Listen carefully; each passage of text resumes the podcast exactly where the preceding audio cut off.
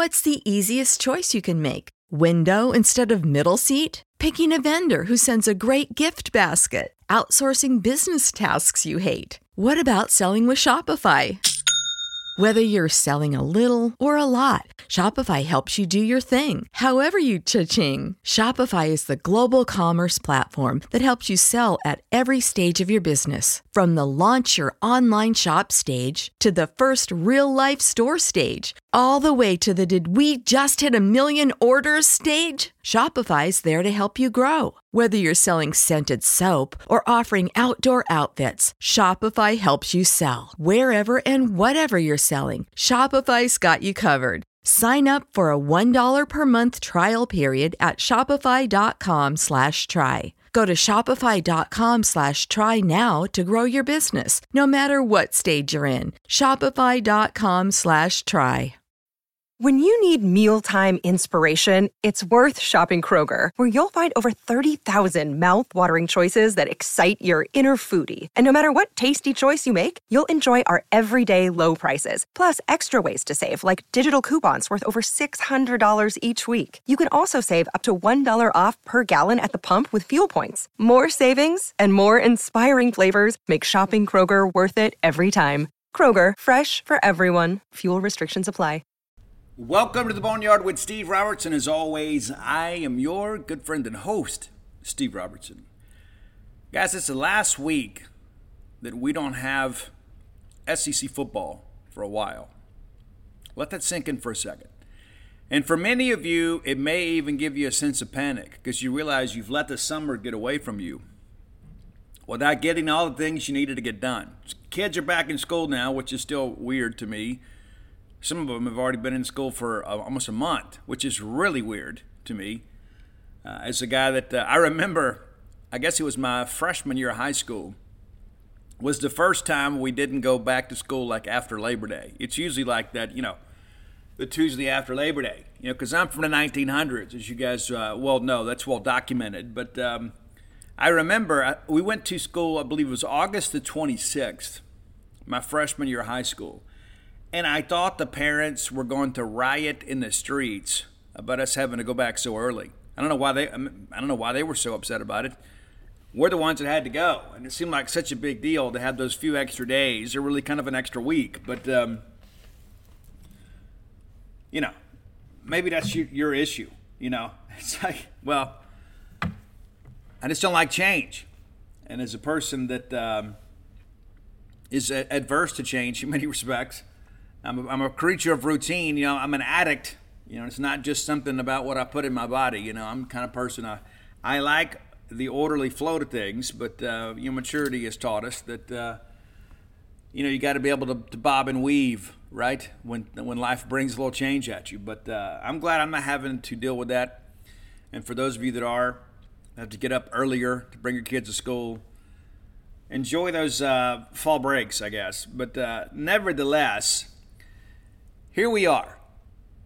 And that's the thing I think about. You know, the wife and I were talking about that this morning. Is uh, you know, she's almost done, thank God. She'll be next month, about five weeks from now, we'll be done with the nursing profession, hopefully forever. Nothing against nursing. It's been great to us. But uh, you know, we've got a new endeavor. We're about to open up. We've uh, signed the lease and paid the uh, deposit, the first month's rent. Oh my gosh, it's one of those things, right? It's real now you know, got a lot of money committed to this already. But um, all that said, it's like, hey, she's coming home this week. I was in Knoxville last week. She'll be here this week uh, on Wednesday and be with me through the weekend. And I told her, I said, hey, the next time you come home, be getting ready to help cover a college football game. How cool is that? Yeah. So next week, we're going to get ready to get together. Now, a couple things Guys, from what I understand, there's like less than 100, or right at 100 season tickets left. That's it. So even if you haven't bought your season tickets, you still can. And we'd love to be able to say that we've sold them all out. And, and not just because we want to be able to say that some big donor came in here and bought out our last ones. We want to be able to say that this fan base is fully behind Zach Arnett, this staff, this program, this university. We haven't been able, not, not to say that we hadn't had some loyalty, but uh, that is one of those vulgar displays of power, to borrow, to borrow a phrase, to be able to say, you know what, hey, in year one of Arnett, our fans answered the call. And not only did they buy up all the tickets, they came to the games. And we need you here. We do. And I know, listen, I get it. A lot of people got out of the habit of coming up here. And trust me, our Starkville merchants have, uh, has suffered as a result. Not to make you feel guilty, but that's the reality of it. I don't know how many of them, uh, how, how, so many of them made it through COVID. To be honest with you, and uh, maybe perhaps it was the uh, the federal government's uh, relief aid, which was a good use of federal government tax dollars. We could spend the rest of the day talking about all those uh, tax dollars that are wasted in other ways, but we're not going to because we're not a political show. Though we could speak intelligently on that topic and very passionately about it, we're not going to. But I think COVID got us out of the habit of going, right? We got so we got bunkered down, right? like, you know, hey, I'm, I'm going to be here and watch these games, not going to put myself at risk. And you know, you build the man or the, the woman cave or the family cave or whatever you want to call it. Maybe you bought that new TV and it's like, man, I bought this TV. I don't want to waste um, the opportunity to watch a big game at home, you know, and cook out and have people over. And that's all great. It is. But nothing will ever compare to be in there life. And it's not just for your entertainment value. You need to be there to be a part of it to help kind of push this team forward. And so we have slowly built and built and built. We have sold more season tickets this year already than we have since 2015, which was the school record. And as noted on this show a couple weeks back, school record is safe. Uh, considering we put those balconies in. So we kind of limited capacity a little bit. And I've seen some people say, hey, that clearly was a bad idea. Here's the thing about that is you got to make the best decision at the time and hope for the best. But the reality of it is, is fans have responded. So let's go ahead and gobble up these last hundred or so tickets and be finished. And I expect us to announce a sellout at some point this week. That all season tickets are sold completely out. And I think you're going to want to be a part of that. Year one of the Zach Arnett era. Let's thank our friends at Bulldog Burger Company. Hadn't been in there in a little bit. I've been gone. You know, I need to get in there this week. Uh, I suspect we will be as uh, as the caboose turns 18 this week, and uh, he is employed there at Bulldog Burger Company. Th- those folks have been so great to us over the years, and uh, and here's the thing too. I tell you, it's not just as an advertiser; they've been phenomenal, incredibly supportive of our show. But also too, you know, my, my daughter worked at Harvey's. My oldest daughter Audrey worked at Harvey's. Ian works at Bulldog Burger Company, and I tell you that that's kind of where his circle of friends are. Like last night, I texted him, "Hey, what's going on?" uh, hanging out with some friends of mine from Bulldog after work. And so I love the arrangement. I love being able to be affiliated with this wonderful group and uh, so grateful for them for, for sponsoring our show. But here's the, here, at the end of the day, their mandate is to provide you with a great meal at a great price with great service in great locations. Man, did they did they not do that for you? They absolutely do so consistent in everything they do. I mean, it's like it's a well oiled machine in many respects. I'm sure those that work behind the scenes may disagree. But every time I go in there, I know exactly what to expect. I can't say that about a lot of other places where I go put my feet under their table. Sometimes it's very hit or miss. It's just not like that at Bulldog Burger Company. Had been my experience, and I've been going for years. I was probably one of their first 500 customers. Love that place, man. Three great locations to serve you University Drive here in Stark Vegas, Gloster Street in Tupelo, Lake Harbor Drive in the Ridge and Flowood area. Go have that great restaurant quality hamburger. One of the few delicacies in life we afford ourselves. Get the spring rolls as your appetizer, they will make you better looking. Trust the science. In addition to that, get that chocolate shake to go. Maybe get that bread pudding, bring it home, put it in the fridge. And a little bit later, when uh, you need that palate cleanser, you can go down there and get that bad boy. I love it, man. I do. Bulldog Burger Company, the place where people go to meet. M E A T. All right, we're now in Mock Week. Mock Week, which is something that uh, Mike Leach instituted when he became the head football coach here at Mississippi State. Camp is over, classes have begun, scout team has been designated. Now we're working with our two deep. They're going to run our scheme against the scout team. Um, so, going to be an increase in reps, you know, from the guys that are going to be expected to make an impact on your team this year. This week, of course, as we mentioned last week, that they're going to you know basically have a dress rehearsal. This will be basically like game week. So there are still some position battles, as Coach Zach Arnett mentioned over the weekend, that'll kind of flesh themselves out this week. What I thought we would do is let's take a trip through kind of the depth chart here and kind of what I expect to see. Because I'm going to be honest with you, some of these battles I think may linger on for a week or two until we find the right combination of players. And it's good to have some options. We have some depth. I hadn't always had that. People remember we went over and played Georgia with you know 49 players on a travel roster, and then got over there and had to sit some of those guys. We'll start at quarterback. That's the most obvious one. Obviously, Will Rogers, the you know, guy's got over 10,000 passing yards. I like what Josh Pate said. If you don't watch uh, Late Kick live, let me encourage you to watch. Check that. Josh Pate, outstanding, great part of our network at 247 Sports. Josh makes a good point. If there's a there's an inherent bias about the Mississippi State logo, people look at that and expect us to be bad. And it's like I think to myself, how many of these people, you know, pay attention? But in addition to that, too, I mean, think about the fact that every kid in high school now, every single kid in high school, or we'll just talk about the seniors, I guess, or even maybe, maybe even the juniors. The last time Mississippi State missed a bowl game, they weren't even in school. So maybe perhaps we're changing the perception with the next generation. The expectations for state to be good, but you've got some of these, uh, you know, long-standing SEC homers that see it differently. You would think making 13 bowl games in a row would change people's perception of our program. You would think winning nine games last year, going four and four in the SEC, and uh, finishing top 20 would change the perception. If, as Jai says, if we were a, uh, a Big Ten or an ACC team with 20 or 22 starters being seniors, a 10,000 yard passer,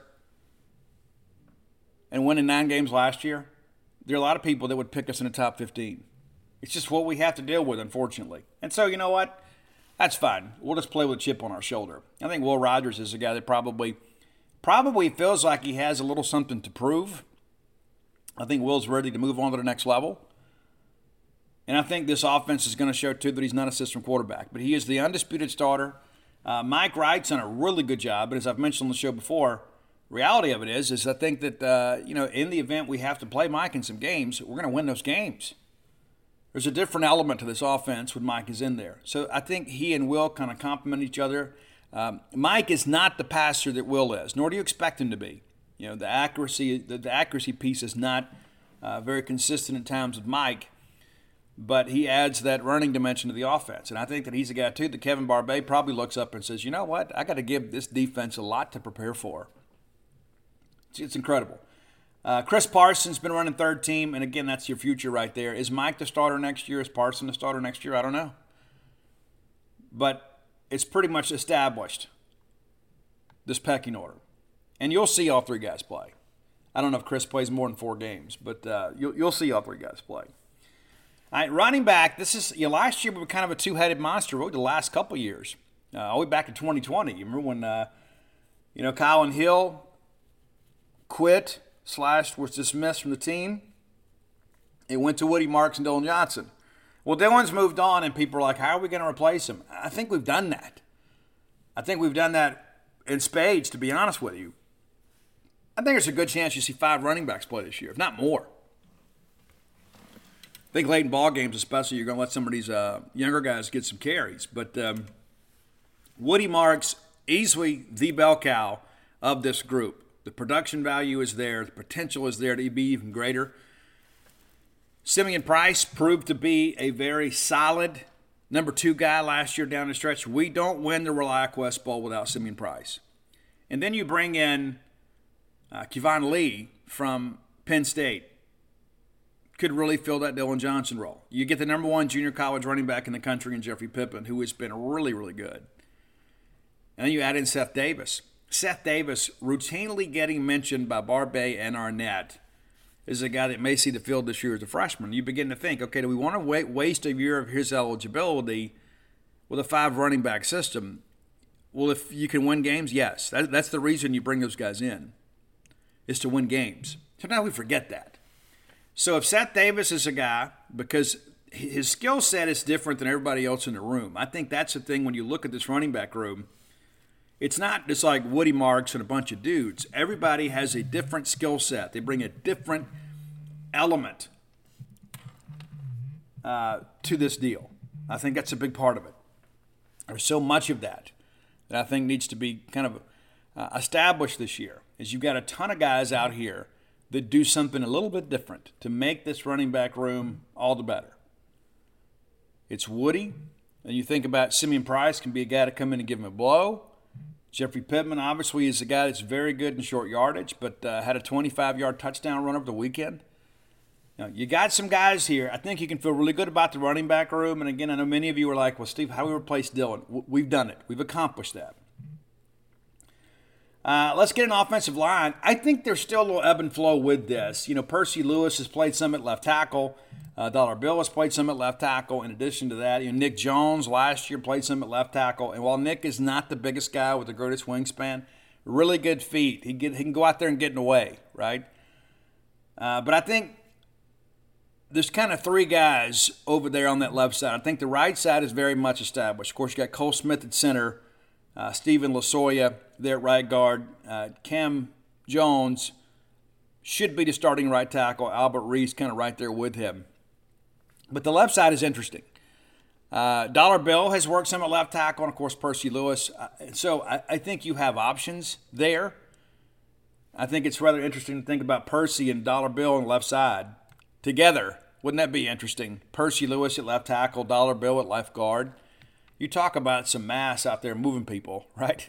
Uh, so that's that's something that I expect there to be some movement with. I mean, you'd like to have already have your blindside protector kind of like already completely established, and maybe you know Will Friend and those guys already have a really good idea how they're going to run it. But they have run some different combinations in camp just to kind of see what fits and how our needs are met. But the good thing is the fact that we can talk about this, we're basically talking about seven, eight guys that are capable of starting or playing significant snaps for you. So I, I feel good about the group. I think you should too. There's a ton of SEC snaps uh, with this group. And again, Percy Lewis is a massive human being and uh, has trimmed up and done a good job. And so I'm eager to see what we can get out of him uh, this year. Uh, tight end wise, you know it's going to be um, Ryland Goede and uh, and and Spivey, and then of course you got you know Antonio Harmon behind him, who has kind of been the pass reception tight end of choice in camp. Another guy that I think is interesting is uh, Jaquarius Spivey. He is trimmed up, wearing number 99 now too. It's amazing how this room has transformed in a short time. Like the group a lot, eager to see what they can do, and obviously, you know, Spivey and, and Goede, while they're veteran guys uh, they don't have, you know, a ton of production on the college level. They, they don't. They put a lot of snaps, they don't have a ton of production. And so, again, I think this will be a by committee approach. I think you can feel pretty good about the group. Um, you know, again, it helps to when you're kind of reinventing or rebuilding the tight end room to bring in some guys that have played Power Five football at that position. We've done that. You know, it's not like we're asking people to do things they haven't done before. But I think that group's going to be interesting. A lot of diversity within the group. Wide receiver room, I, th- I think you, I think you pretty much know how this is all going to flesh itself out. A lot, lot of options here. A lot of it depends on do we go with three and four man sets? What do we do? You know, um, Tulu, of course, playing in the slot. Creed Whittemore has been really good behind him. Uh, Jacoby Bellazar has been really good too. We have some real skill at those inside receiver positions. Justin Robinson, obviously a dude. You feel like that um, you start working through all this. You know, there's going to be a combination of personnel groups that are kind of going to. There's going to be one of these situations where guys move around, right? You like Tulu on the inside to give him the, the full expanses of the middle field to work with. That gets a walking mismatch. Jordan Mosley is a guy that we talked about is to watch in camp. He has had a really good camp. He's healthy, expecting some big things from him. He's worked some at Z. Freddie Roberson, of course, transfer in from uh, Eastern Washington, has been really good. Uh, Creed Whittemore, of course. Uh, Justin Robinson, obviously, uh, you know, the big X, right? And so Jaden Walley, a guy that we you know, need to have a big year from. I like the group. I don't even care how much how they line up as long as Tulu is in the slot. Because I think Tulu is going to occupy the safety so much. You're going to have to be conscious of what Tulu Griffin does. We can move him around. We can slide him on the backside of the formation. Tulu, even when he's not the primary receiver, can be a guy that creates better matchups for the guys on the outside because he is so explosive. You have to know where he is. Like a great pass rusher, your quarterback in pre-snap burrito, let's identify where he is. Same thing with Tulu. You get those safeties back there talking and communicating. Next thing you know, you, you have a shift somewhere. You, everybody's paying attention to Tulu, and then somebody else, of course, does something a little bit, you know, maybe on the backside of the uh, of the play that sets up an interesting uh, dynamic. And so, yeah, you can use Tulu as a decoy in addition to being a, big player. But uh, I love the personnel group here. And again, Creed Whittemore is a guy, too, that uh, I don't know that I would say I'm surprised, but in some respects I am. He is not playing like a true freshman. He is playing like a coach's kid that's watched a ton of film that lives for the game of football. And you better get ready. I'm just telling you right now, Creed Whittemore is a dude. You begin to work through this, you think, well, you know, we know what Jaden Wiley's like. We know what Tulu's like. We know what Justin Robinson's like. Uh, Jordan Mosley, Freddie Roberson, Belzar, and Whittemore, th- those guys are proof positive that uh, the Mike Leach staff did a really good job. Steve Spurrier Jr., give him a lot of credit uh, for putting together a really good wide receiver room. That even though we can lose several guys from last year – and still return a ton of production, a ton of talent, I think you can feel really good about that. And so, offensively, you know, again, I don't care how we line up a wide receiver as long as Tulu is in the slot. I think most of you guys would agree. And I think Jacoby Bellazar is another guy, too, that uh, people just aren't quite, you know, ready to embrace that yet because you hadn't seen him. But I think when you start working through um, our depth at those positions, all of a sudden – let's say you run two inside guys, Tulu on one side, Bellazar on the other. Everybody's going to be so focused on five, and they're not going to realize that Bellazar is almost as fast and uh, just as shifty. And he's going to get paired up. We're going to have our fourth best receiver at times paired up with your fourth best DB, and we're going to win that matchup. Going to be interesting. Going to be interesting. All right, on the defensive side of the football, I think we got a pretty good idea how this is going to shake out too. Uh, the good spring is in full bloom. Are your finances? With the Chime Secured Credit Builder Visa credit card, you can build credit with everyday purchases and regular on-time payments, all with no annual fees or interest. With Chime Secured Credit Card, you can start improving your credit scores right away. Get started today at chime.com/build. That's chime.com/build. Chime feels like progress. The Chime Credit Builder Visa credit card is issued by Bancorp Bank NA or Stride Bank NA. Members FDIC. Out of network ATM withdrawal and OTC advance fees may apply. Terms and conditions apply. Go to chime.com/disclosures for details. This is the story of the one. As a maintenance engineer, he hears things differently. To the untrained ear, everything on his shop floor might sound fine, but he can hear gears grinding or a belt slipping. So he steps in to fix the problem at hand before it gets out of hand and he knows Grainger's got the right product he needs to get the job done, which is music to his ears. Call, clickgrainger.com, or just stop by. Grainger, for the ones who get it done. When you need mealtime inspiration, it's worth shopping Kroger, where you'll find over 30,000 mouthwatering choices that excite your inner foodie. And no matter what tasty choice you make, you'll enjoy our everyday low prices, plus extra ways to save, like digital coupons worth over $600 each week. You can also save up to $1 off per gallon at the pump with fuel points. More savings and more inspiring flavors make shopping Kroger worth it every time. Kroger, fresh for everyone. Fuel restrictions apply thing is, again, you got some depth here. The, the issue is, I think, is you know you've got a lot of guys that are were, were highly recruited. You feel really good about them. You just need to get them out there and let them get under the microscope a little bit. I mean, you know, okay, look, if we go out there with Pick, Crum, and JD, Jordan Davis, Nathan Pickering, Jaden Crumedy, you feel like, okay, I know these guys, we're good. And you should be. Demonte Russell, yeah. You feel good about him. And Demonte, you know, he's listed as a senior, but he has two years of eligibility left if he decides to use it. Uh, I know he'd like to have a big year and go pro this year. And uh, if he has a year good enough to get drafted, uh, we've had a heck of a year. But yeah, I feel like across the front, it's JD, Pick, and Crum, and then Trevion Williams, Calvin Dinkins. And Calvin Dinkins has had a tremendous camp. Tremendous. Not just based on what we've observed, but just talking to people kind of behind the scenes. I don't think people fully appreciate, you know, what, what a good late get that was for us. I think uh, Dink is going to be a guy that you're going to look back a couple years from now and say, man, I can't believe, you know, we're able to get this guy uh, late. And people forget, you know, we had to hold off Florida to get him. But uh, yeah, so I feel good about that group. And then Eric Taylor, and we talked about him, former All American, played at OSU, went to Southwest Mississippi. Uh, he's not even starting, he's a depth guy. But that's another guy, too. You start thinking about, hey, all of a sudden we went into the fall worried a little bit about depth, but we've had some younger guys make a jump. We've had the addition of Eric Taylor. And then, uh, you know, Ty Cooper, of course, is a guy, too, we're expecting some good things from. But uh, still kind of waiting for Ty to take that next step. And uh, hopefully he will this year.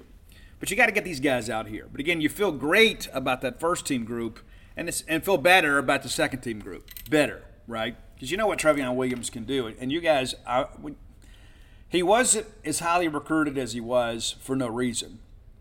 It wasn't just because he had a couple of good games and a decent profile picture. This guy's a dude. And we need Dink and Trevion and those guys to kind of begin to emerge as uh, you know the next the next great defensive front. Linebackers, you feel really good about this group. You know you got Buki and Jet out there. You know, the real battle's been at Sam John Lewis and JP Purvis have kind of been the front runners there. They'll both play a good bit. I think first snap is probably John Lewis. But JP has proven to be a very solid player for us. Uh, played for Sam Williams, Coach Sam Williams. Love that guy, man. Uh, then behind him, of course, uh, you know, you've got some younger guys coming up, but you also have Deshaun Page. So you start thinking about let's let's say your primary five linebackers. John Lewis, four-star kid, that uh, a little bit banged up his freshman year, had some nice action last year. Buki, Jet, and then you throw Deshaun Page in there, another guy, been one of our better guys off the bench, and then Purvis. You remember how well he played against A&M. And so all of a sudden you start thinking this two deep is really good, and there's guys that can play multiple spots within the linebacker room. And you've had freshman Zachary Tillman that's really stepped up and done some big things too. And so – uh, eager to see what he becomes. But uh, a lot of talk about Avery Slides and Javay Gilmore. So uh, I, am sure we're going to empty the bench, and we should, hopefully, uh, in week one. So you'll be able to chance to see some of these guys get out there and move around. But linebacker depth was a concern entering spring. I think now that we've gotten to fall, I think we've addressed that and feel really good. Feel really good probably about five of our six. You know, of course, you got to replace – you know, a lot of production over there with Tyrus Wheat being gone. That was a disruptor. Can John Lewis and J.P. Purvis do that? You know, we'll see. But I think you feel really good about that group now. Um, you know, the defensive back situation is rather interesting. I think we're beginning to kind of feel like the safeties are kind of beginning to settle. I mean, you know, Jacoby Albert is a guy that uh, you know consistently been mentioned by the coaching staff as a guy that's flashed at times. Uh, Marcus Banks is absolutely going to be you know, covering the slot. You know, this is going to be a guy that, again, converted corner, moving to safety, gets him on the field, one of the fastest players on the team. Uh, and then Shawn Preston. You know, Shawn's got a lot of snaps under his belt. I suspect when we roll out there that it'll be Jacoby, Speedy Banks, and Shawn Preston snap one. And then behind him, Corey Ellington's the guy that's worked some. Jordan Morant has played some. Uh, Christopher Keys has done some things. So you've got a lot of numbers out there, and you've got some guys that have some snaps under their belt. Again, while I feel better, don't confuse that to be good. Until we see these guys on the field in a game type situation, I don't know exactly sure what we got, right? I think that's important to understand too. Uh, yeah, you're beginning to sell in the depth chart, but can these guys, uh, you know, play the way we want them to? I hadn't mentioned Isaac Smith yet either. I, again, I think he is a future uh, NFL player that'll get his first action this year, and he's going to be tough to keep him off the field once he gets out there. And uh, I, I, could see him being a starter before the year is over, provided he can uh, make the jump. He's certainly capable of doing that. But again, I think this safety room again that's that's the one thing. While we again we, we kind of got an idea who's going to start, how are they going to play? All right, corner. You know you got DeCam on one side. You know, a size Furdge on the other side. Again, I, have said on the show recently. I, I think Carlos Nicholson ultimately becomes that guy. Uh, Hunter Washington's a bit more of a squat corner. You know, he's a guy that uh, maybe doesn't have the length that some of the other guys in the room do. Uh, but he's a guy that's going to play a good bit. And uh, you know, is he a two deeper? Absolutely. Is he a starter? I think that remains to be seen. I think you could see some situations based on matchups uh, where Hunter could be a factor there. But you know what you got with DCAM, and you feel like you've got some serviceable guys on the other side. I, I think DeCarlos Nicholson, of the guys that are expected to play significant reps week one, I think DeCarlos is probably the guy that maybe has the most upside. Again, Washington Furdge don't have his length or size. Uh, not to say they can't play football, they can. But they're guys that uh, probably are better playing the ball in front of them a little bit. So, you know, we'll see how things go. But there's some younger guys, too. You know, Kamari Rogers will come along, uh, Bryce Pollock. Some, again, some young guys that may see action against Southeastern later in the ball game. But I think, again, this you have options. It's good to have battles, right? it's one of those things too where your competition makes everybody around you better, and when you can kind of train your focus on, you know, that cornerback position opposite DCAM. Of course, you got to find some guys to play behind him, but um, you know, guys know how to play both sides of the field these days. They're not just hamstrung into one position. But it, it will be interesting to see how it flashes out. And again, that's the thing with you know the secondary. You, know, you kind of figure this. It's about communication and cohesion. It's not always about your five best DBs. It's about the five that play the best together. That's the important aspect of it. Guys that can communicate, guys that understand. And of course, we hit the portal really, really, really hard uh, to supplement what we had returning in the defensive backfield. I believe we have the right pieces. Now it's about kind of figuring out uh, where they all fit. And it does appear that that's kind of settling in. Special teams, you know what you got there. Uh, Keelan Crimmins, a guy that, uh, you know, should be the punter for the foreseeable future. And then uh, Nick Barr-Mira's been a little bit shaken up, but uh, we do expect him to be good to go uh, once we uh, get on the field here in two weeks. And then, of course, there's uh, Kyle Ferry, uh, a guy that we're really excited about.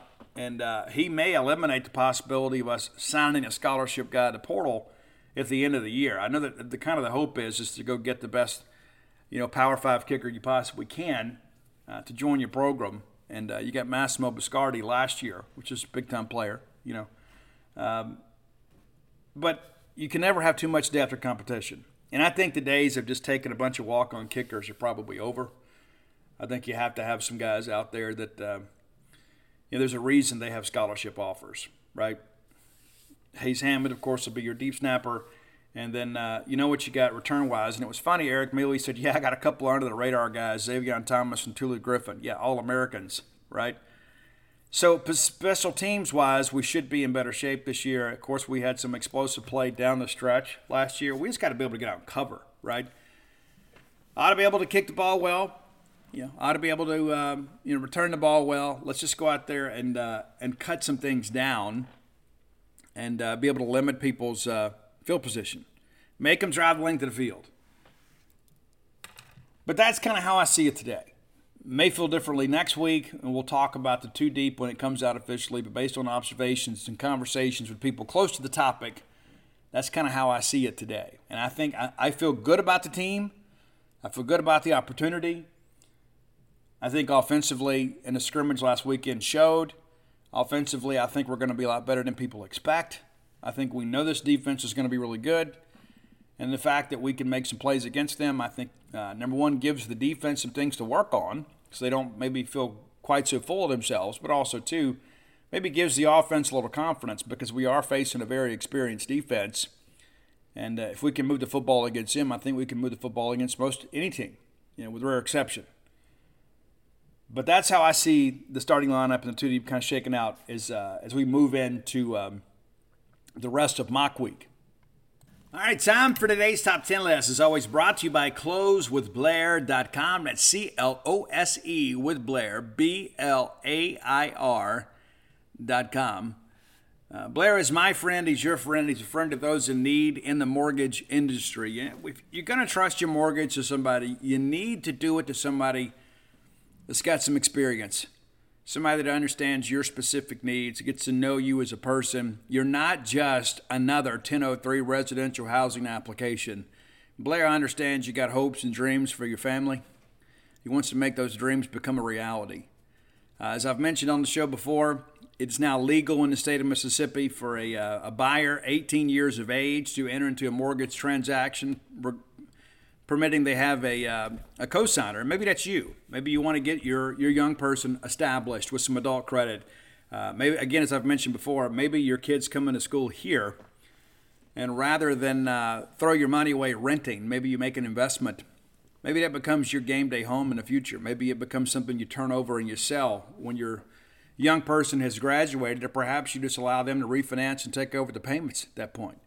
Uh, Blair can walk you through every bit of that. 21, excuse me, 22 years of experience in the mortgage origination business. Nobody stays in any industry 20 plus years by accident. This is a guy that gets things done and he's closing boneyard loans pretty much every month.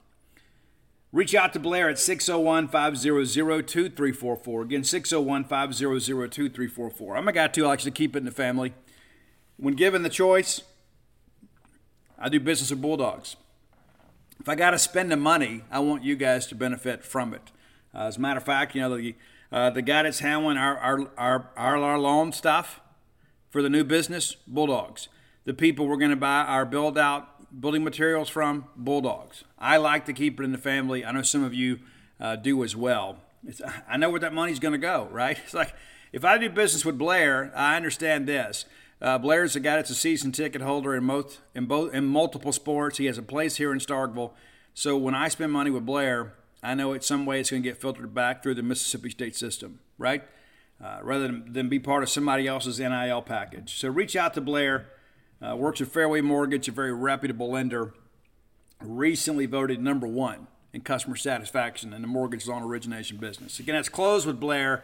Dot com. All right, we uh, we did the top twenty. Excuse me, we did ten songs from '98. You know, 25 years of age, and uh, it didn't make me feel old. You know, sometimes you hear songs, I can't believe that song is that old. That doesn't make me feel old because I, I know I have got a point of reference. Like these songs, you know, were out uh, before the turn of the century, before Y2K and all that craziness that went on, that, that scam they perpetrated on all of us.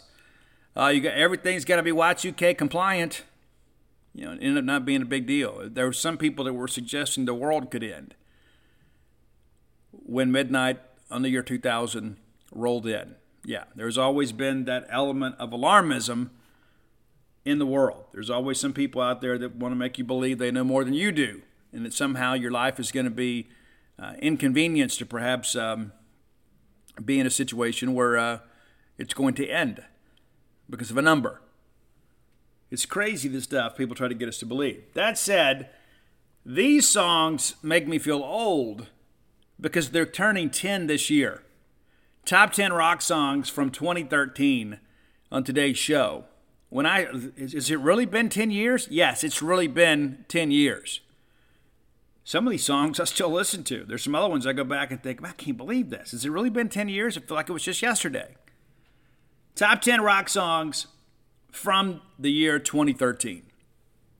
Number 10, uh, it's Slash with Myles Kennedy and the New Conspirators. I absolutely love this project. I've told you guys before, I think Myles Kennedy is the best male vocalist in rock music today. I do. Um, and, and sometimes my opinions vary. Sometimes uh, there are a while I could put you a list together. Maybe I should of uh, top uh, male vocalist and female vocalist in rock today. Perhaps I should do that. We hadn't done that in a while. It changes, you know. If I had to make a call today, I'd have to say Noah from uh, from Bad Omens is on my list. But for a while there, I would say, you know, Jesse Isaac from 10 Years and Brent Smith from Shinedown. But Myles Kennedy is the one guy that elicits emotion for me. There are so many songs that he has participated in that uh, that get to me. I mean, it really speaks to me. I had a chance to speak to Slash and Myles on the telephone uh, back in 2014, which was pretty cool to be able to share. And, and I remember telling them, I said, "You guys, I don't even have a question. I just want to say that I believe that there's a little piece of God in all of us." And when you guys perform and Myles Kennedy sings, the little piece of God in him speaks to the little piece of God in me. And uh, for many of you, I know that's the case. There are some people that write songs, and, and I remember guys, man, man, it seems like forever ago now. But uh, there was a time, you know, before I left Baton Rouge, it was all post Katrina. You know, the city was changing, uh, my neighborhood was changing. Felt like my life was changing. Went through a bit of a midlife crisis, I guess you could say.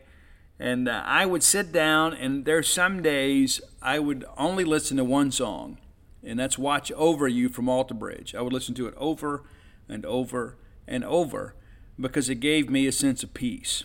And uh, Myles Kennedy was a part of that, I got to thank him for that. It means an awful lot to me. But today, our song is from the, I guess it's Apocalyptic Love album. It's a great song called Anastasia. Got an incredible guitar solo on this. Uh, Slash, tremendous guitar player and has been for an extremely long time. And uh, we have some mutual friends, though I've never met him. I have spoken to him on the phone. I can tell you that um, the guy's still at the top of his game. And there, again, there's talk of new Guns N' Roses music. Let's go! But Anastasia, number 10. Number 9, we have had this uh, song on the show before. We did Corey Taylor Week. And uh, Corey's side project outside of Slipknot is a band called Stone Sour.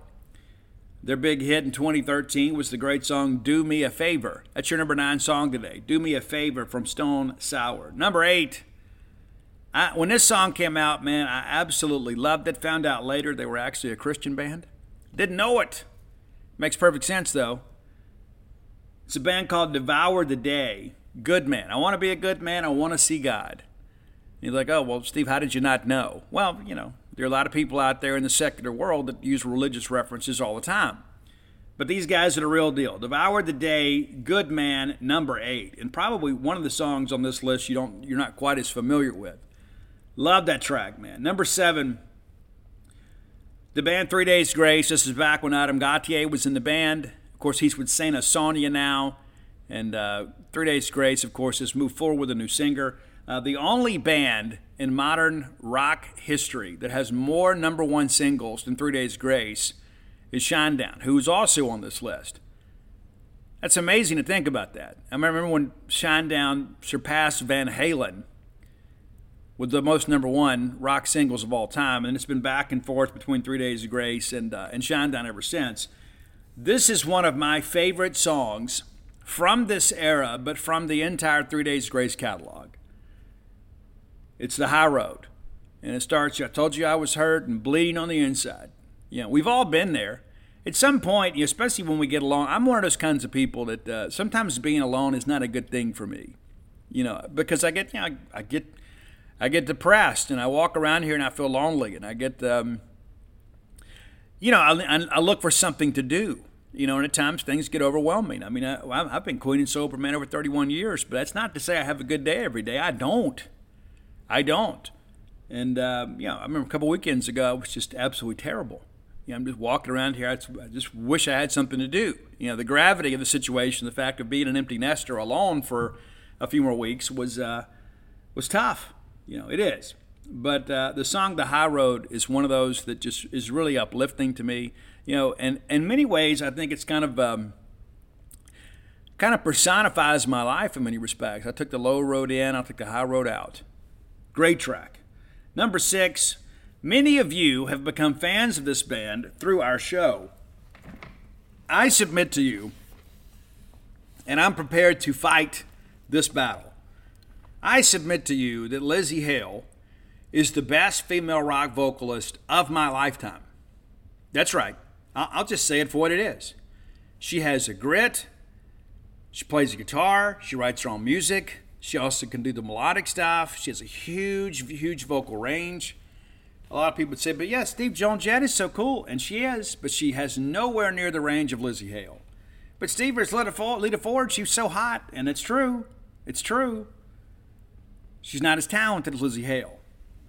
So we're going with Halestorm, the great track, Freak Like Me. Are you a freak like me? You know, Uh, and that's not necessarily filled with sexual innuendo. It's just about being different, being an individual.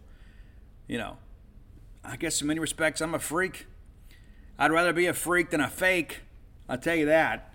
Number six, Halestorm Freak Like Me. Number five, a band that I have been very hot and cold with and was really kind of late to the party because I thought a lot of their earlier lyrics were so incredibly sophomoric. And it was like you had these great tracks that began to sound the same over and over and over again. And I thought that Ivan Moody was a guy that kind of came off a little bit phony. Uh, but all that said, you know, he's now uh, clean and sober and, and, doing good. Not that that's a prerequisite for me to like your music. But uh, my wife loved them from the very beginning. I think sometimes she liked them because I didn't. You, you have those moments in your relationship where, uh, you know, it's like, well, you know, all of a sudden, I don't really like that song. Oh, I think it's great. Oh, I, I don't think it's very good at all. And the next thing you know, like every time it comes on, she turns the radio up in a very passive aggressive way. Is it just me? Is it just me that happens to? But in time, I made my peace with Five Finger Death Punch. I, Ani and I used to say, what's Five Finger Fruit Punch, if you ask me? Yeah. I just didn't think there was a lot to them. But uh, I, I think they have matured in many respects, and they do have some songs that I really like. And probably my favorite song from Five Finger Death Punch, and maybe it's because of a bit of a nostalgia. It's Lift Me Up that features Rob Halford from Judas Priest on the second verse. Absolutely love it. I love the drums on this. I love like as soon as it starts, it's like, oh my gosh, here we go. Five Finger Death Punch, Lift Me Up, number five. Number four, we mentioned it earlier in the show uh, arguably my favorite band of this generation. Sometimes I lose track. I think I have four Shinedown tattoos. I think that's right. I know I have uh, at least three. I'd have to kind of do some inventory. Yeah, I got that many. Uh, but it's uh, the great song "I'll Follow You," and uh, this this is just one of those songs too that I think, in many respects, is rather timeless. And uh, I think the lyrics behind this this is really about somebody loving another person, and to see them it's like, you know what, this is this is who I'm supposed to be with.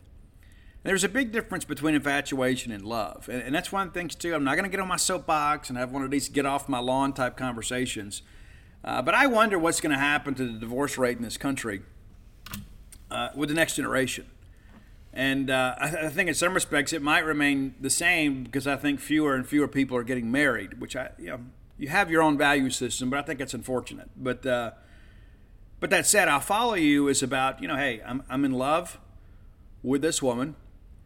And he talks about that. I don't care if we fall from grace, I'll follow you down. You know, I mean, and that's truly what love is really about. There's so much of that these days. It's all so self serving. And again, I'll, I'll, preach a little bit here. Uh, one of the things that irritates me, and I'm sure I'll get some people, but Steve, you don't understand, and maybe I don't. Okay, I'll open up and tell you that. Maybe I don't. But I don't understand this brand of selfishness that exists in today's society. Uh, we have never been more selfish as a people than we are now in the history of mankind. It's all about me. What can I do for me? I mean, I, I was on Reddit recently and reading about, you know, uh, this lady that, um, you know, her husband wants her to go to family events. Like his family is very close, and uh, they get together you know, three or four times a month, and they have dinner, they have barbecues, they watch ball games together, and uh, she don't want to go. And uh, you say, but Steve, she shouldn't have to go. Well, yeah, she should at times. I'm not saying she got to go every time. And it's like all of a sudden we want to blame our all of our selfishness and say, well, this is what I need to do for my mental health. Well, you could have go to work every day, right? You couldn't go spend two hours to go to a barbecue at your in-laws' house. So think about the position it's putting that dude in, right? It shouldn't be that way. Uh, relationships are by give and take. And uh, I will tell you this when I look back over the, over the pathology of my own life and look back at you know 31 years of being with the same woman, and they haven't all been great years. I'll just tell you for how it is. When you're with somebody in the human condition for that long, some years are going to be better than others. It's true. That's just kind of how it is. Infatuation won't last decades. But I'll tell you, the, the times I look back and say, you know what, when things weren't as they should be, it was typically because one of us, or be, one or both of us, was being very selfish. That's the truth. Your relationships are about giving. And I said, but Steve, you know, you're giving, giving, giving, giving, give. Yeah, it's true. It's true. And there are some years and there are some stretches in your relationship where you've got to do more than your your 50%. People, and it's really not even 50%. Both people have to be 100% in. But there are some years that you got to give a little bit more. You do. It's why I just get so tired of giving. Okay, then go be single. Because in a relationship, you're going to have to be giving. That's a big part of it. One of the most profound things my dad ever told me, ever. I said I wasn't going to preach, but here I am. It's like people get married and they say, well, you know, they changed. So and so changed. And they say, you know, change is inevitable when you get married. It is inevitable. You have to change. Because before, you know, you live by yourself. You know, you can squeeze the toothpaste in the middle. You know, you don't have to put the toilet seat down. Take the trash out when you want to. Watch what you want to. You can be very self driven when you marry somebody or you live with somebody or you enter into a living arrangement or a, a true relationship, you got to change. You have to. It's inevitable. If it's never going to work if you continue to live life as you did as a single person, right? And, and again, I, you know, the, the age of social media. I mean, there's so many of these relationships that um, I know I sound judgmental, and that's okay too. It's also superficial. You know, I mean, it truly is. It's like I, I saw a thing a while back on one of these podcasts where this guy asked um, four college age girls, Would you rather have a long term meaningful relationship or would you rather have Instagram? And all four of them said Instagram. All four of them said Instagram. It's like I think to myself, what what are we valuing in life? We're valuing these likes and tweets and comments from complete strangers that really add nothing of benefit to our lives other than the little euphoria in very, very small doses.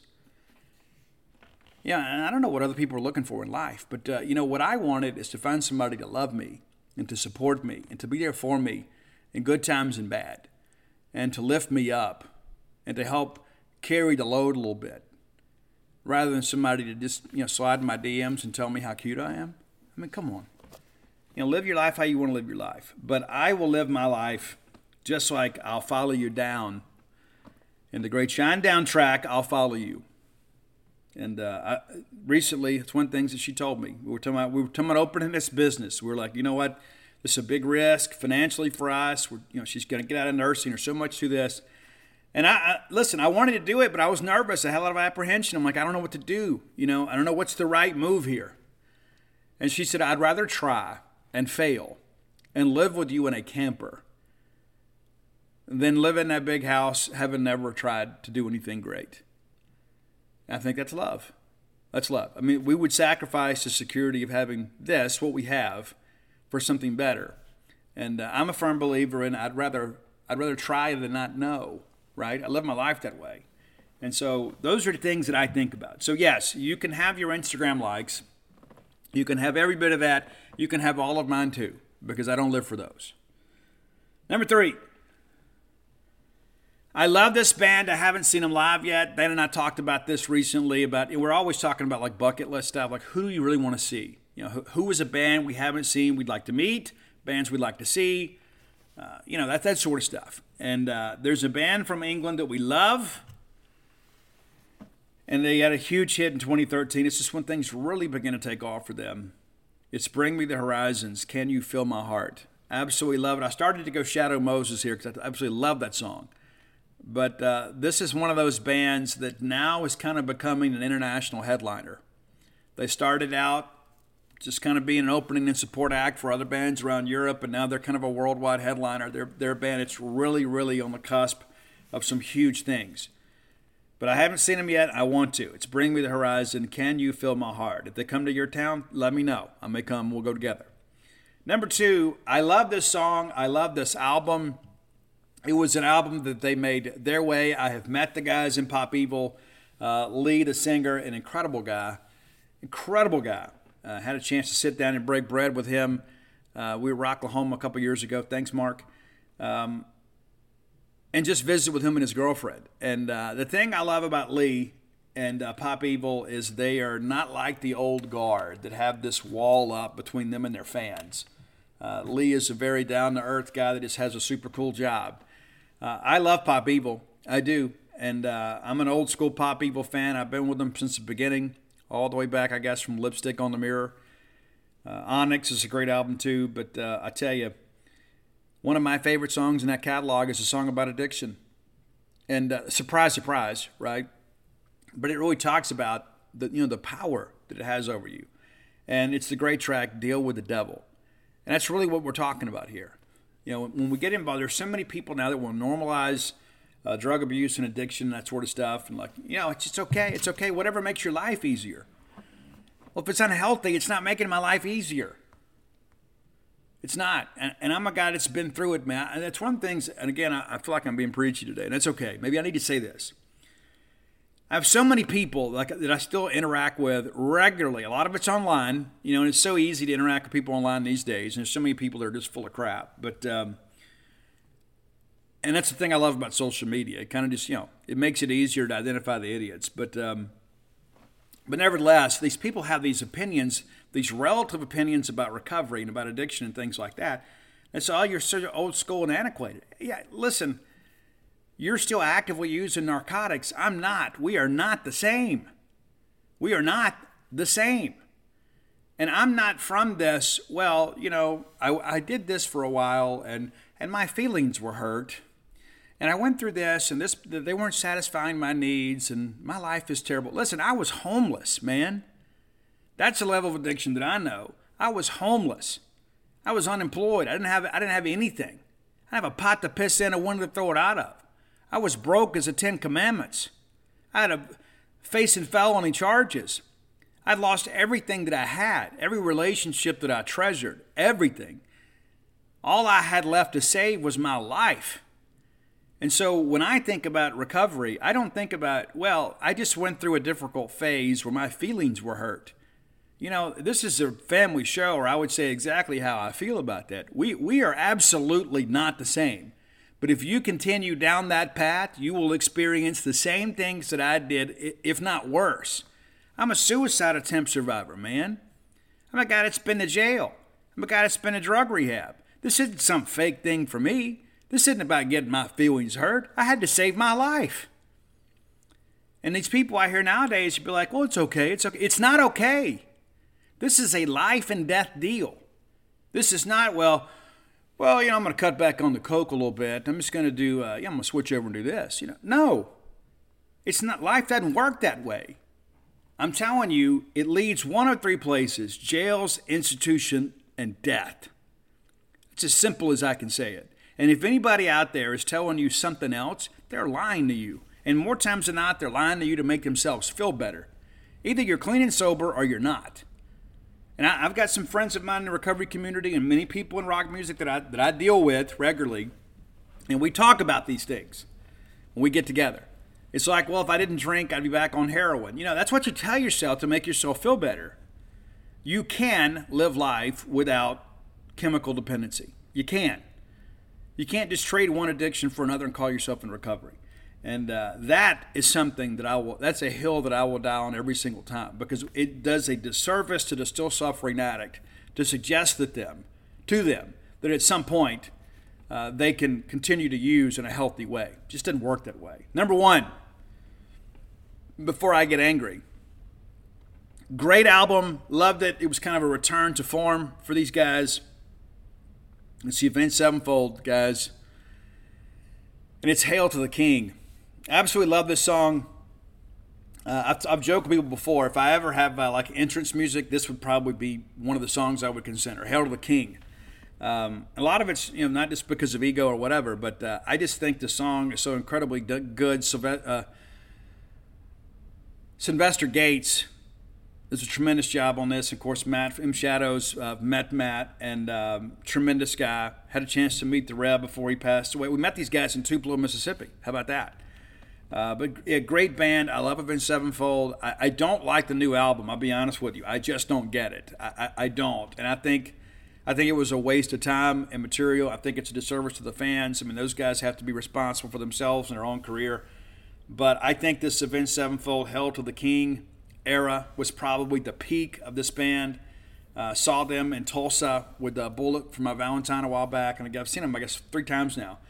I love Avenged Sevenfold, the new album. I don't get it. I know many of you will say, but Steve, I, I don't. And I've tried to. And, I'm a, a, fan of this band all the way back from, uh, I guess, City of Evil was kind of my introduction with Bat Country. I know some of you were with them a little bit earlier, but um, a little piece of heaven or whatever. But uh, I, I, wasn't. And uh, but "Hail to the King to me is one of these songs where I think about it in Sevenfold. And I think about you know, if I wanted to sell you on this band it would be hell to the King. That's your top 10 list for today. If you have ideas for a top 10 list, reach out, let us know. You can hit us up. Uh, best way to do it is uh, on social media. Uh, you can find me on all forms social media at Scout Steve R, and of course Roy at Dogmatic67. All right, next segment of the show brought to you by Campus Bookmart. If you're looking for your MSU interlocking merch, look no further. Then Campus Bookmart. You can go by and peruse their fine selections in person and see their smiling faces, right? If you can't make it to town and perhaps game day is not a good shopping day for you, visit them on the World Wide Web at campusbookmart.net. And by being a loyal Boneyard listener, we'll give you a phrase that pays. And that is BSR, which stands for Beautiful Steve Robertson. That gets you free shipping on all orders over 75 bucks. Any order less than $75 absolutely incomplete. And as we mentioned, game day will be here very soon. So maybe you're holding out to shop in person, but maybe you're thinking, you know what? I really want to outfit the family in new gear. I want to rep this new vintage vault logo. Then what you do is you visit them online. Cool, right? CampusBookmart.net, promo code BSR. Uh, you may have noticed Mississippi State made some updates on their uh, social media platforms, changed the profile picture on uh, most stuff to the state script. We did that on our website a week or so ago. Uh, it wasn't just fortuitous, right? There is, um, or let's say there appears to be, appears to be a shift in our branding. And uh, I know that's a lot of people are excited about that. I am too. And, I, and I'll, I'll, I'll share with you again my thoughts on the logo. A lot of people say, Steve, it's just a logo, but it's not. It's not just a logo, not in my opinion. You know, I want what's best for Mississippi State, and I think you do too. We're not always going to agree what's best, right? We, we disagree about coaching decisions all the time. We disagree with recruiting priorities. Why aren't we taking this kid? Why are we prioritizing that kid, right? There's so much out there that's left up for debate, and it's matters of opinion. This is one of them. I submit to you that the M State banner logo is a great logo for the university. I think it works well for the university. I think it looks good on a tie tack. It looks good, uh, you know, uh, as a lapel pin. It looks good on letterhead. It looks good on a diploma. I don't know that it looks good on a helmet. And I know many of you say, but yeah, I don't really care, as long as we win. And that's true too. I don't care what we do long to win either. But when I think about shifting our thinking, because we have a tendency uh, to get kind of antiquated in our thinking, it's like, well, this is what we've always done. Well, that doesn't mean that's what we should continue to do it. And so I'm happy to see this, and uh, I will credit you know, Zac Selmon and the administration for uh, making this move. But I think it's important. And I also think it's important to be receptive to the fans. And I don't know we've always done that at Mississippi State. We always said, well, this is what we're going to do, you know. And uh, if you love us, then you'll agree with it. And, and there's a large segment of our fan base that's kind of how they feel. It's like, hey, whatever the university decides, I'm going to support. And that's a good way of thinking, too. It is, right? It, it's a relationship. But I think it's important to modernize things. I think it's important to say, you know what? If we do what we've always done, we're going to get what we've always gotten, right? And you can say, well, does the logo really make us that much difference? Uh, yeah, I, I, think it does. I think it shows that, uh, in many respects, that uh, we're willing to embrace change, which is difficult at times. So we're still going to keep the M State banner logo. We are, and we should. But I think it's what we're seeing now is maybe the uh, the fact that we're emphasizing the secondary marks. Uh, my, my honest opinion is I would be perfectly okay if uh, we had a baseball only logo, we had a football only logo, we had a basketball only logo, I- I'm fine with that. There are other people that say, you know what, we have to have consistency in branding. I don't think there's anybody out there that's looking for a Mississippi State uh, piece of merchandise or a game or anything like that that is confused. Uh, we talk about the baseball specific logos. Most of what we consider the best baseball programs in the country have a baseball specific logo. Uh, they do. Uh, you look at LSU football. I mean, their football logo is is timeless in many respects, but it's very different from their baseball logo. You know that, that their interlocking LSU is for baseball. It's not for football. You know, when you look at uh, you know Florida State or Miami or Ole Miss, you know uh, Arkansas, you know everybody has a baseball specific logo. And so, w- w- would we be totally out of the box if we thought, hey, let's put the interlocking MSU as our primary football logo? We haven't taken that step yet, but I think there is um, maybe an undercurrent within the fan base that says, hey, let's do that. Let's do that. And it's not just feelings of nostalgia. I think there's a reason that people look at that logo and say, yeah, that's really who we are. Now, I, I'm a guy too that understands MSU is not our branding. Like when we look at these SEO guides, SEO guides that people share, uh, the team that's referred to as MSU nationally is Michigan State. In many respects, especially in the Southeast, we are state. Nobody calls LSU state. They don't call Florida State state. They're LSU and FSU. But we're state. You talk to any SEC fan in the country and say, hey, uh, you guys are playing state this weekend. You don't need an explanation. We're state. Now, people in California may not know us as state, but are we really that concerned about what the rest of the country thinks about us? You know, I'm honestly, let's do what's best for the people that matter most. That's what I think we should emphasize. What do the fans want? Well, the fans have wanted the interlocking MSU back on the helmet for a long time. We're going to wear it in the Kentucky game. I don't know that maybe next year we don't decide, you know what, this is it. I do like the fact that we're going to have the state script this year on the helmets. I think it looks cool. I think it's important for us. And like right in the middle of all of this, you start thinking, okay, for so long, many of us have wanted, hey, let's begin to emphasize the fact that we're state. But now we're going to be MSU too. I understand the confusion in that conversation. I just think it's rather than just having some comprehensive marketing plan where we just say, okay, this is who we're going to be in every aspect. I think it's okay to say, you know what? Let's do this. Let's do M over S over baseball. Let's do the interlocking MSU for football. And uh, we'll use the state script for everything else. You know, and said, but Steve, that's just so, you know, disjointed. You know, maybe it is. But it's not like we're in a competition. You know, winning marketing competitions is very esteeming for the people that are involved in that process. But that doesn't necessarily mean that that's what's best for our branding. There are a lot of people that do a great job marketing for Mississippi State. Tremendous job. We've won several awards, and it's just it's great. Our social media engagement is great, and there's a lot of people that uh, kind of you know look at that and they, they they assign a value to every bit of that, and there is some value to it. But I think the underlying value is you know what what do recruits want? What do players want? What do the fans want? You know, this is all a relationship in many respects. And we talked about relationships earlier in the show. There is some give and take.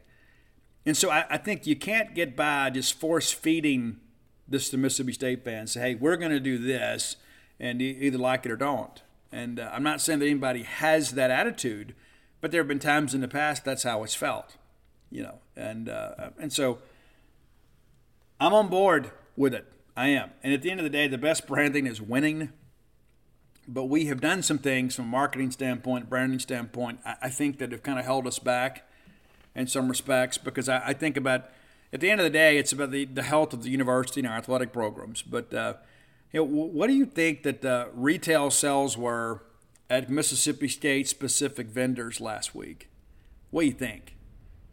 Right? You would already expect an uptick in sales because we're the school's back in session right? We're getting back to um, you know, to football. A lot of people are in town moving their kids in, and you go by the, you know, go by and shop, and you go buy them a few things here and there. But, but you know, talking to retailers around town, there's a bunch of that. There's a bunch, an absolute bunch of merchandising sales that maybe weren't as anticipated as you'd expect. And I think a lot of it just goes to show you how great the fans have responded to this interlocking MSU. So, do we make it permanent? I think we should.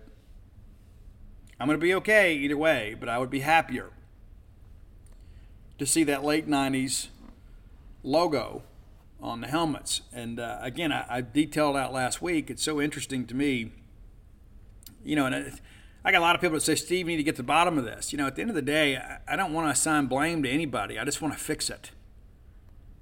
It, it doesn't matter who, who was at fault. There's no point in politically scourging people publicly because of the decisions that they made when perhaps they were in charge. But the reality of it is, is let's just fix the problem rather than figure out who to point a finger at. That's my take. You may disagree. All right, let's take a look at Arizona this week on our shows. We're going to do, uh, you know, we're going to preview three of our four. We're done with the SEC, so we're going to do Arizona, Western Michigan, and um, Southern Miss this week, and then next week, you know, we'll begin previewing Southeastern uh, Lions. I wrote a piece yesterday for those of you that uh, were looking for some Mississippi State uh, material yesterday about state's uh, history against the Louisiana directional schools and uh, thought, thought it was rather interesting.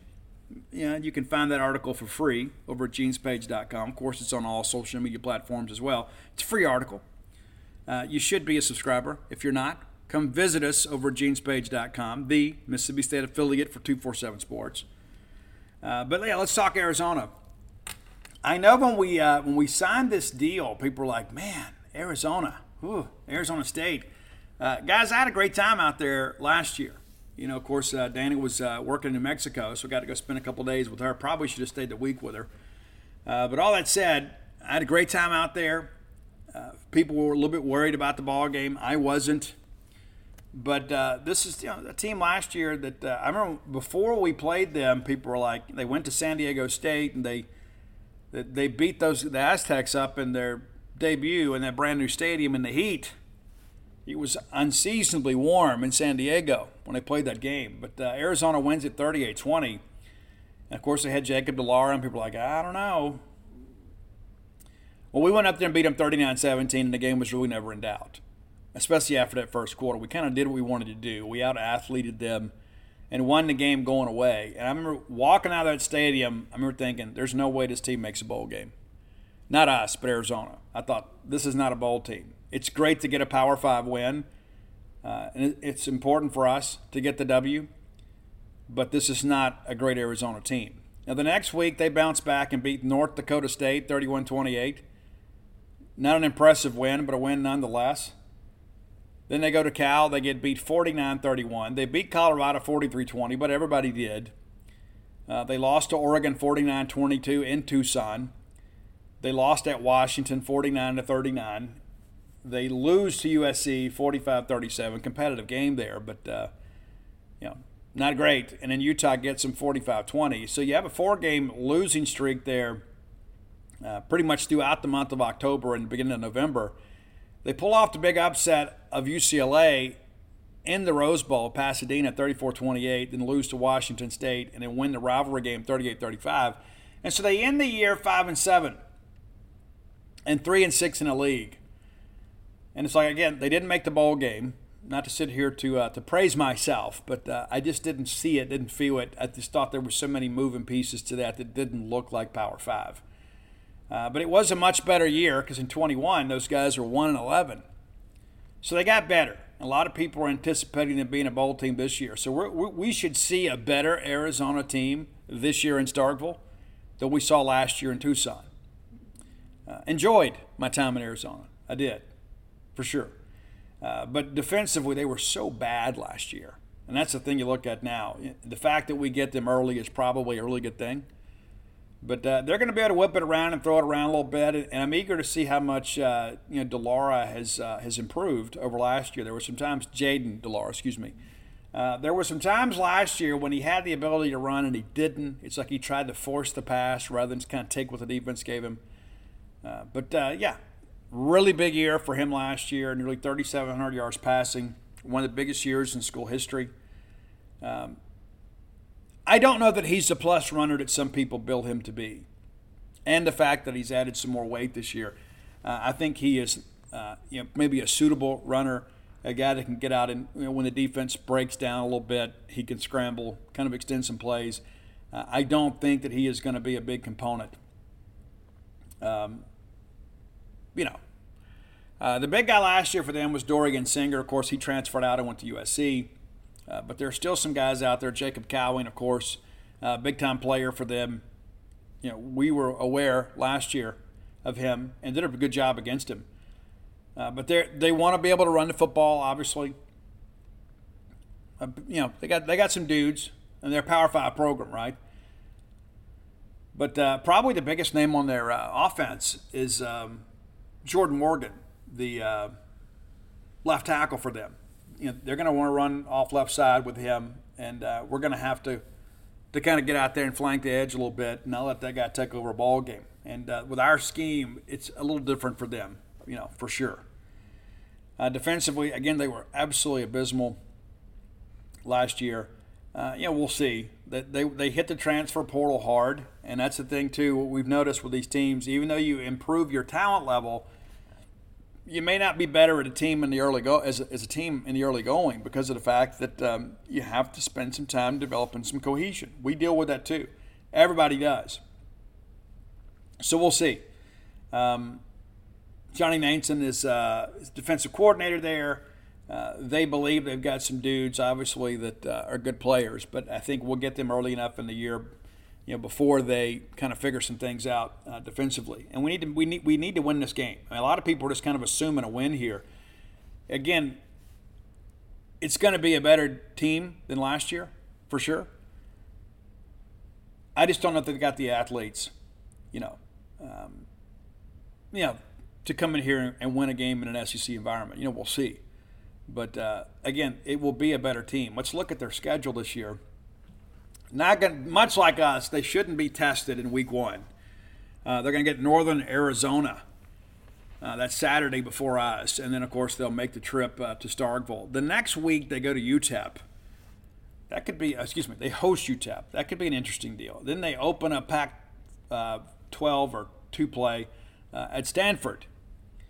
They host Washington. They're at USC. They're at Washington State. Uh, they host Oregon State. They host UCLA. They're at Colorado. Uh, Military and Veteran Appreciation Day with Utah rolling into Tucson. Then they're at Arizona State. And so you start looking through this and you just kind of wonder, you know, how good's the Pac 12 going to be this year? You know, I don't think we know at this point. I think that the Pac 12's got some teams that are certainly capable of beating Arizona. I think this team is going to, I think they're going to probably find a way to get bowl eligible, but it's going to require likely an upset or two. They should beat Northern Arizona. I don't expect them to beat us. That makes them one and one. They should be able to get UTEP at home, which will make them two and one. They're at Stanford. It's tough to win on the road anywhere, uh, but let's call that a, a, loss. That's two and two. Washington.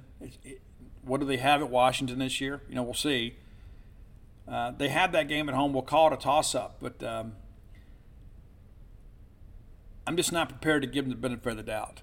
Let's call it two and three. They got to go to USC and play in the Coliseum and make them two and four. You got to win at Washington State.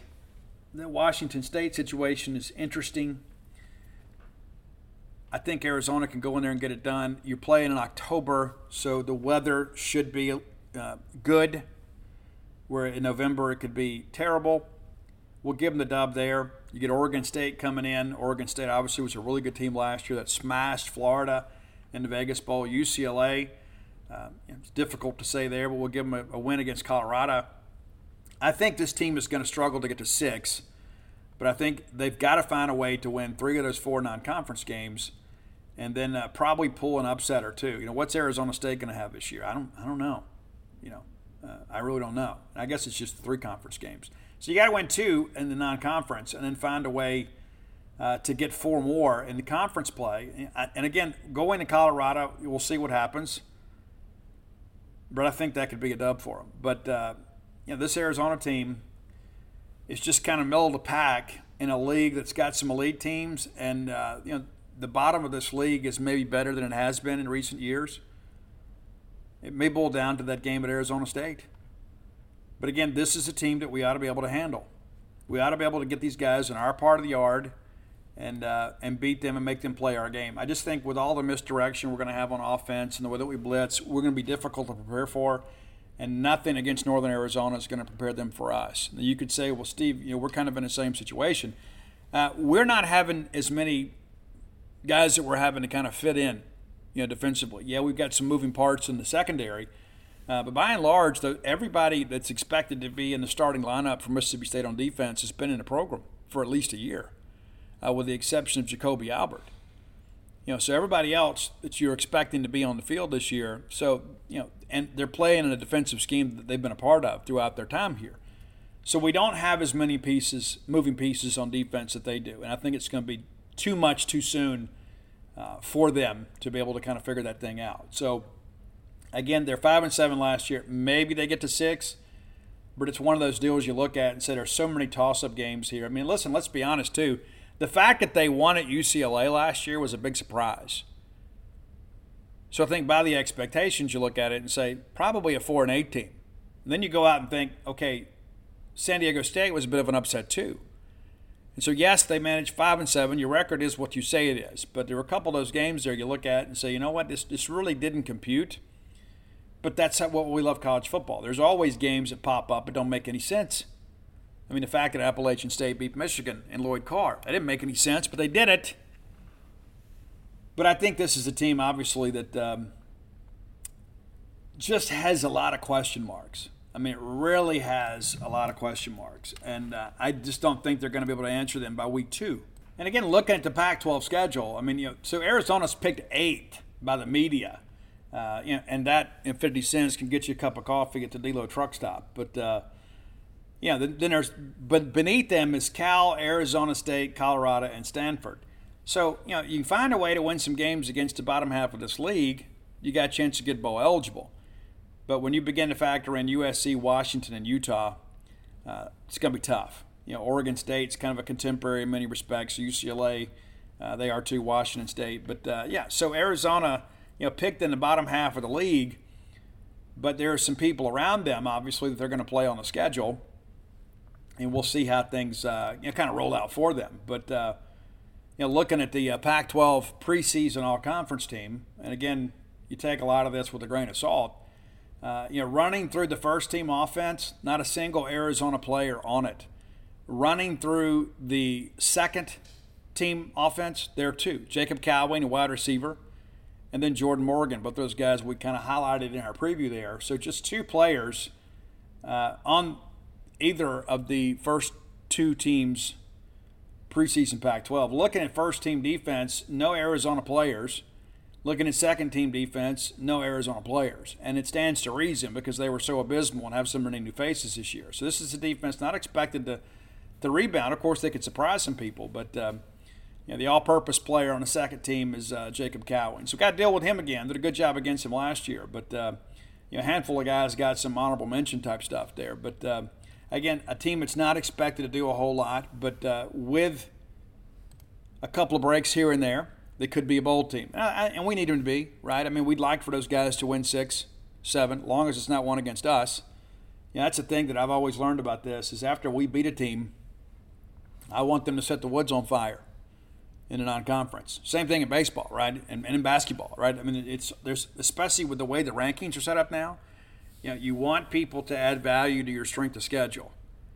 We don't want to just beat bad teams. We'd like to be able to beat Arizona, but all of a sudden, you know, they find a way to elevate and uh, make a nice bowl game somewhere else. That that would be good for us, and, and not just from a perception standpoint, but you know, we're going to be uh, having playoffs, expanded playoffs in the years to come, and you need people out there that that help the metrics of your team as they're evaluated by the uh, playoff committee you know, we're not a playoff team this year, you know, but that's not to say in the foreseeable future we couldn't be. And so it's important that uh, we beat teams and then we don't see them fall apart. We want them to continue to do well, not because we like them, because our motives are, uh, are self-serving in many respects. All right, uh, let's kind of move forward here as we get ready to wrap up in the uh, final few minutes of the show. I'll tell you, When the Bottom Falls uh, is the uh, new book that's going to come out uh, next month. It's uh, already being laid out. I had to go through some pictures last night and pick those out. Send to the publisher the, you know, it's all being typeset, and then next thing you know, we'll get in line. They'll print it, they'll bind it, they'll put the book jackets on it, they'll send it to us, and so we're about a month out. And once we get an official release date, I'll let you know. But typically, it runs about five weeks. Uh, so late September is what we're expecting, and uh, I will update you as uh, as we get closer to that. But went through some pictures last night. It's one of those things that. Um, you know, my wife says I'm a bit of a pack rat, but I, I, I'm quick to say she is too. There's like I noticed like she kept a bunch of birthday cards and things like that, and uh, you know things from. Uh, you know, she's even kept. Uh, I sent some flowers to her from uh, Billy Heroman's florist. That was kind of my florist of choice in Baton Rouge, and she kept a lot of those things, those cards. Uh, it means a lot to me. That She, my wife's not the emotional one in the relationship, right? I mean, she loves me obviously, but the, the fact that she kept those things means something to me. But I tell you, navigating through all that stuff, you know, it, it kind of gives you a measure of your life you know, it's like you start working through all this, and it's like, oh, I remember this. What year was this? And we did this, and we did that. You start kind of dating your life by when your kids were born and when they accomplished certain things. And I look back at some of those old pictures, and I think I'll never be that person again. And uh, that's a good thing, right? I mean, it's about evolution. And um, I, I share that. I think it's important that we all take an inventory of kind of where we are and where we want to go. I mean, I didn't turn 50 and just decide, okay, I'm just kind of waiting around to die. You know, I still got some dreams and some aspirations, things that I want to take care of. Uh, but one of the things that's important to me is that uh, we provide the best coverage of Mississippi State sports that's available. That's not to say that somebody's not going to write a great story one day that's not within our umbrella. That happens. Some very talented people on the Mississippi State beat.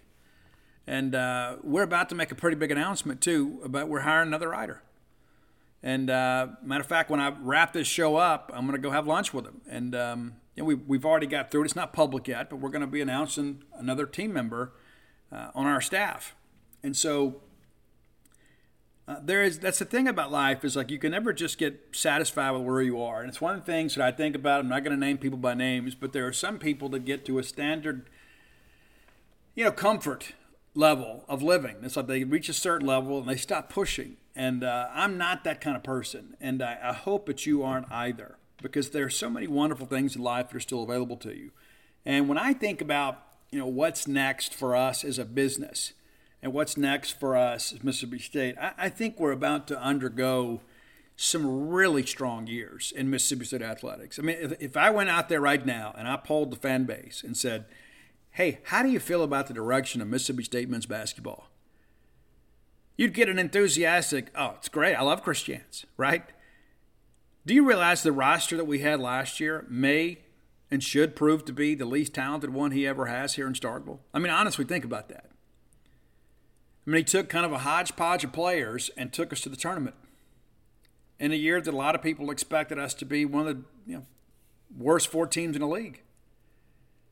It says a tremendous amount about his coaching ability and his ability to manage a roster and to kind of tailor his system around players. Yes, there is an expectation you have to live up to, but there's some give and take with coaches. Like, hey, this kid's not capable of doing this. Let's put him in position to be successful. I think you'd say, you know what, Steve? Yeah, I feel really good about men's basketball. Probably the best I've felt about men's basketball since that fateful day in Hawaii, right? And you know what I'm talking about. It's been a long time since we've had this kind of feeling about Mississippi State men's basketball. And rightfully so. If I asked you what you expect on the women's side, you're like, Steve, hey, look at the way Sam is recruiting. Look at what we did last year. And again, I say this, probably the least talented roster that he'll have here at, at, Mississippi State. And that's not a slight at those ladies. He didn't recruit them. You know, and not to mention, we had some difficulties you know, for a couple years, transitioning away from the Vic Schaefer years, as you guys are well aware. But you start thinking about that. I had a women's basketball piece, hey, you know, we didn't even realize we love women's basketball, right? until Vic Schaefer said, "Hey, you guys uh, follow me." When you begin to think about, uh, you know, softball, you know, we've done some pretty cool things the last couple of years. You know, last year, obviously, we didn't end the way we wanted to. We hosted a super regional two years ago. Something that's never been done in the history of Mississippi State softball. And so, yeah, I think we have the right coach, right? Eager to see what they do this year. You know, you think about baseball. You know, listen, their opinions vary on this thing for sure. But I know that we're Mississippi State baseball. And another Chris Lemonis won an AFL championship. And the very first thing people say is, well, Stevie won it with somebody else's players. Well, No, not necessarily. I go back and I think about you know Houston Harding and Scotty DeBrule and Will Bednar, you know, and then uh, you know there's a lot to that. And so yeah, every coach builds upon the foundation that was laid before them. Every coach, you know, you. You, know, you think Larry Coker won, you know, at Miami just because of the fact that Larry was a great coach? I mean, you know, there's always stuff to this, you know. Uh, yeah. Am I hopeful about the season? Yes. Am I optimistic? Yeah. Am I confident? No. I'm not confident. I'm eager to see him in the fall. I do know that the league is not what it has been. I know that Arkansas is going to be really, really good. I know LSU is going to be good too. The rest of the league, I don't know. You know, we'll see. I'm eager to see what the schedules look like too, right? But I know this. I know that uh, we have a mission in life, and that is to cover Mississippi State sports extensively. And uh, I, I, submit to you, I believe that we've done a better job of that than, than anybody in the history of the university. But we're not satisfied with that. And uh, yeah, we're going to be pushing forward. And uh, we're going to push the envelope. And we're going to do some things that uh, we've never done before to try to give you better coverage than ever in, that we've ever done. And we're, we're the industry leader when it comes to Mississippi State sports. Every time I go somewhere to these national events and things like that, people say, hey, you guys doing a better job than anybody. And uh, there's a reason for that. And uh, we still have a vision, though. It's important to understand. We have a vision for the future for what's best for our business and what's best for the coverage of Mississippi State sports. And uh, the reality of it is, is that uh, we're really just getting started. And, uh, you know, I've got some very talented individuals that uh, we have brought on board since I took over and uh, very excited about their futures and really the direction of everything. And there's some things, obviously, that I can't talk about yet, but what we will and uh, the reality of it is, though, is I'm very grateful uh, for each and every one of you and for all of you listening to our show. And if you hadn't considered subscribing to Gene's Page, I encourage you to do so.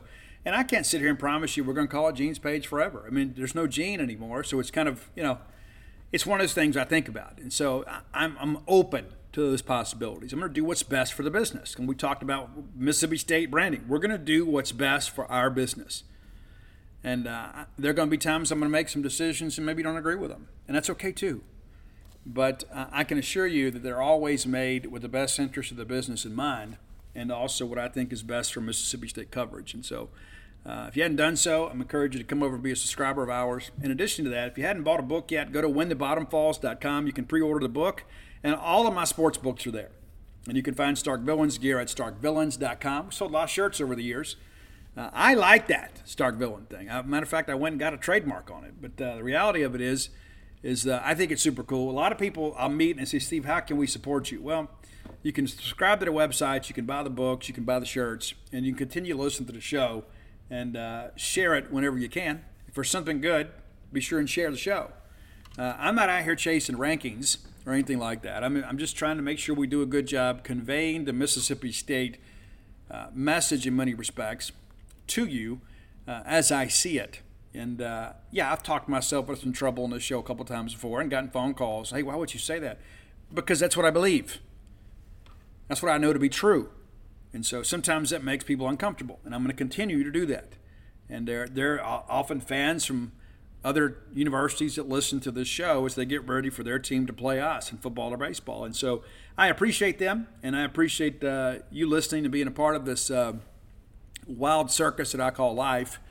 Uh, but again, I'm so incredibly appreciative of each of you, whether you be a subscriber to the website or not, or you, maybe you're not a reader, you don't buy books, and you know I get it. I don't like it, but I get it. Uh, but I appreciate you being a part of this thing, uh, more so than I can ever say. But until next time, let's all live our lives in a way we make more friends than enemies, and people can see a difference in the way we live.